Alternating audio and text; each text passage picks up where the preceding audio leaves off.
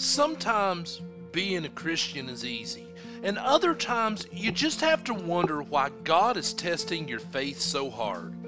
And suffering can come in many forms, whether it be physical, mental, spiritual, or even emotional.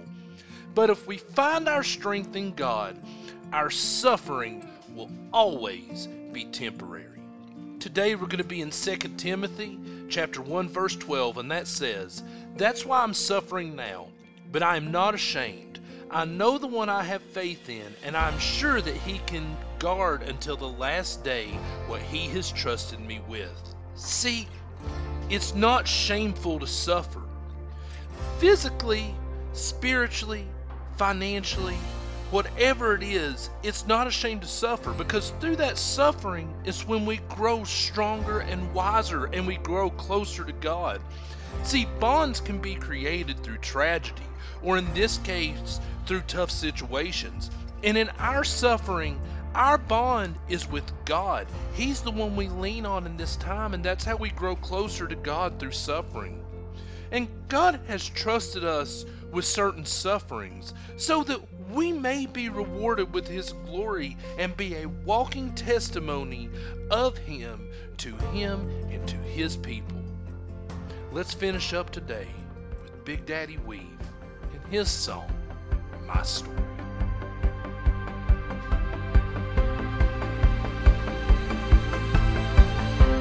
If I told you my story, you would hear hope